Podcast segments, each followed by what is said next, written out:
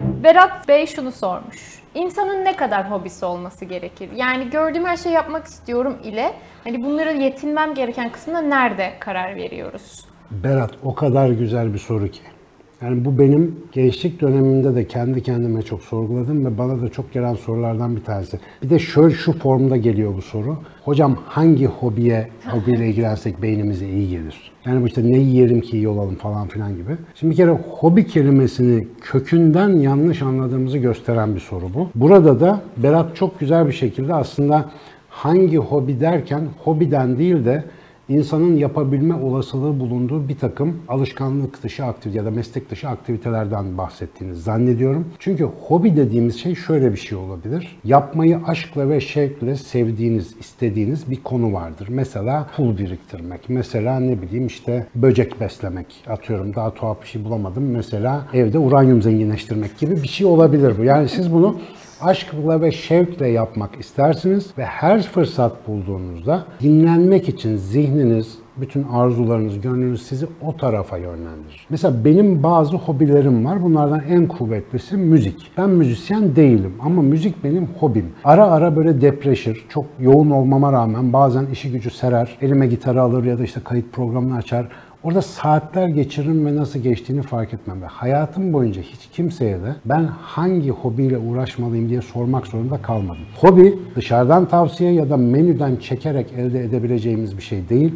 Yani hazır böyle bir aktiviteler sizin bunu mu yapsam bunu mu yapsam öyle olmuyor hobi. Hobi içinizden önce gelmesi gereken kendi öz merakınızla beslenen ve onu yapmak için çok yoğun dönemlerinizde bile ara ara kendisine takviminizde ve hayatınızda kendi kendine yer açabilen şeye denir. Yani insanlar hobileri hobi olsun diye yapmazlar. Mecbur oldukları için o onların hobileri olur.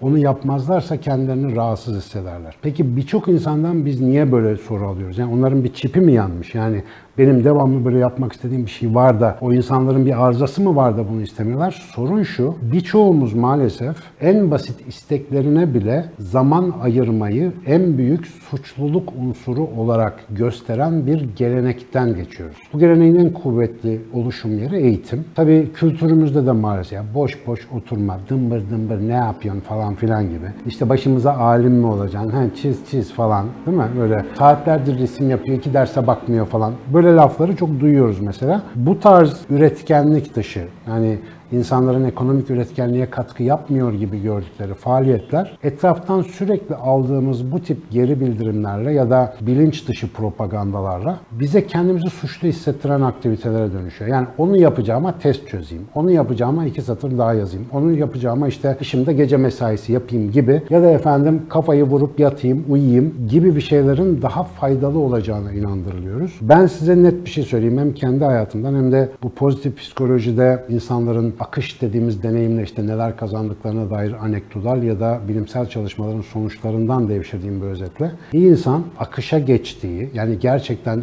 öz merakını tatmin için girdiği hobilerde ilerledikçe uykusuz da kalsa, aç da kalsa, bedenen çok yorulsa da, mesela 48 saat uyumasa da vücudundaki pozitif nörotransmitterlerin yani ona olumlu duygular veren, onaran, efendim işte ona kendisini iyi hissettiren maddelerin miktarı öyle bir artıyor ki dışarıdan baktığınızda işte uykusuz, rahatsız, iştahsız falan gözüken bir insanın aslında fizyolojik olarak kendini çok iyi hissettiğini ve bunun toplamda ona iyi geldiğini görüyorsunuz. Yani bu iş boş iş değil. O yüzden menüden seçerek bulabileceğimiz bir şey değil. Herkesin kendi hayatında iyi yaptığı, yapmayı sevdiği ya da yapmayı arzu ettiği bir şeyler muhakkak var. Mesela muhtemelen şu anda bu videoyu izleyen sen sevgili arkadaşım asla pul biriktirmekten zevk almayacaksın. Çünkü zaten artık öyle bir şey kalmadı muhtemelen. Var mı pul biriktiren? Yoktur bence. Pul biriktirme diye bir şey bir zamanlar bir hobiydi ve şimdi muhtemelen sana hiç hitap etmiyor. Senin öyle bir gerçek hobin var ki Muhtemelen kimse onun adını bilmiyor şu anda. Ya da biliyorsa bile senin gibi yapmıyor. Dolayısıyla hayatında çok sevdiğin, hep yapmak istediğin ya da ara ara yaptıkça çok zevk aldığın bir şeyler vardır. Dön onlara bir bak. Senin hobin onların bir kombinasyonuyla alakalı. Ve o kombinasyonu güzel yakaladığın anda orada bir şeyler çıkartmaya başladın, üretmeye başladın, öğrenmeye yapmaya başladığında bir süre sonra bu otomatikman senin hayatında kendisine şöyle bir yer açacak ve mucizevi bir şey olacak. Bak bu çok kişinin gözlemlediği, benim de sık sık anlattığım bir şey. Normalde işlerini yetiştiremeyen, bir şey öğrenmeye vakit bulamayan, kafam çalışmıyor diyen, dersleri kötü olan birisi doğru akış mecranı, doğru hobiyi yakaladığında bütün diğer çevresel işlerde mucizevi bir şekilde iyi gitmeye başlıyor. Zihin açılıyor, bir şey oluyor. Burada hocam şu oluyor. Aslında an felsefesi de felsefe deyince korkmaya gerek yok veya basite indirmeye de gerek yok. An felsefesi de bunu açıklıyor. Anda olabilme becerisi.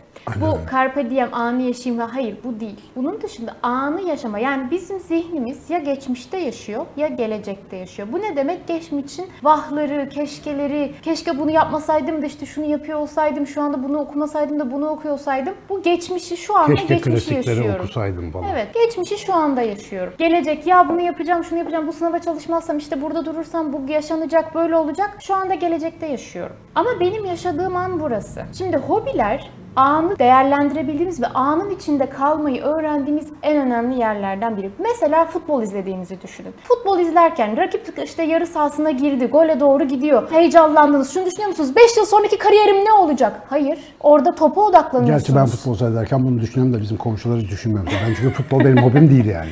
Ama hobisi olan için konuşuyorum hocam. Yani hobisi olarak takip eden kişi için veya siz enstrüman çalarken Ben futbol seyrederken genellikle ne olacak bu çocukların? Biraz sonra yazık bunların kalp, kalp krizi geçirirse falan filan ben çok kadar koşmadığım için. siz mesela enstrüman çalarken o anda enstrümandaki notaların içinde kaybolduğunuz anda ya bir dakika gideyim de işte 5 yıl sonraki hayat planımı düzenleyeyim mi diyorsunuz? Hayır. Herkes o hobisini bulduğu yerde gerçekten anın içinde olmayı ve anı deneyimlemeyi öğreniyor. Şimdi biz bu anı deneyimlemeyi, o dediniz ya hobiyi geliştiren çocuklarda gündelik hayat başarıları da artıyor. Çünkü bu anı yaşamayı öğreniyorlar. Bu bir beceri, bu bir öğrenme bir yandan. Biz çünkü bunu kaygılarla, keşkelerle çok kirlettik. Bunu tekrar öğrendiğimizde Mesela sınava çalışmam gerekiyorsa bu an sınava çalışmam gerekiyor diyor ve kafası gelecek ya da geçmişte değil. Çözemediği sorularda değil, çözeceği sorularda değil. Uğraştığı soruda. Biraz önce de hobisini yaptığı zaman ben kendimden biliyorum mesela gitar çalmaya başladıktan sonra 275 tane böcek ismini Zort diye bizim sevgili Ali ile eve kapanıp 16 saatte falan ezberlemiştik birbirimize karşı. Çünkü orada Ali de benim gitar hocamdı. Bana gitar öğretiyordu. Hem işte ilk vay blues çalabiliyorum falan modunda orada bir gaza geldikten sonra yorulunca entomolojiyi valla entomolojiden C ile geçtim ama yani entomoloji gerçekten C alınması orgeneral olmak kadar zor bir derstir. Böcek bilimi. Hala Formica rufa'yı, Grillotalpa grillotalpa'yı, Mantis religiosa'yı ve Coccinella septem punctata'yı hatırlıyorum sevgili arkadaşlar. Bunlar sırasıyla dana burnu, peygamber devesi, karınca, uğur böceği. Evet. Bunlar hala aklımda kalmış. Ne işe yarar derseniz, bak burada havamızı atıyoruz. Fena mı? Latince hatırladım. Hocam aslında genel olarak bu hobiler anda Akış, e, şeyin e, Csikszentmihalyi'nin Akış kitabını Berat oku. Yani orası zaten, ya o kitabı zaten 2-3 tur okuyacaksın muhtemelen ilk eline aldığında. Hobi dediğim şey o değil. Öyle bir şey değil o. O sizi zaten bir buluştunuz mu alır götürür. Öyle bir şeydir yani.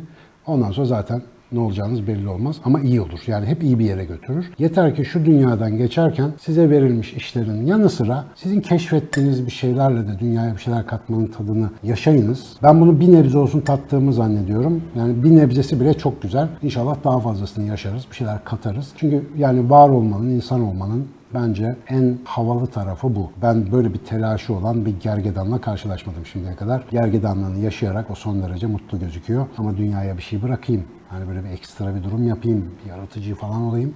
Böyle bir durum yok. O bize az. Gergedanların da çok aleyhinde konuşuyoruz. Bir gün dava açarlarsa çok bozulurum. Hocam aklıma bir roman geldi de gergedanlar olmak ama Onunla ilgili bulamadım. mi roman var evet, ya? var ve Gergedanla çok ilgili güzeldi. roman. Şey hatır yani Türk bir yazarın kitabın adını hatırlayayım onu düşündüm bir an. Yani kitabın adıyla o psikolojik devinim çok hoşuma Gergedan gitmişti. felsefesi. Yok. Bilemedim.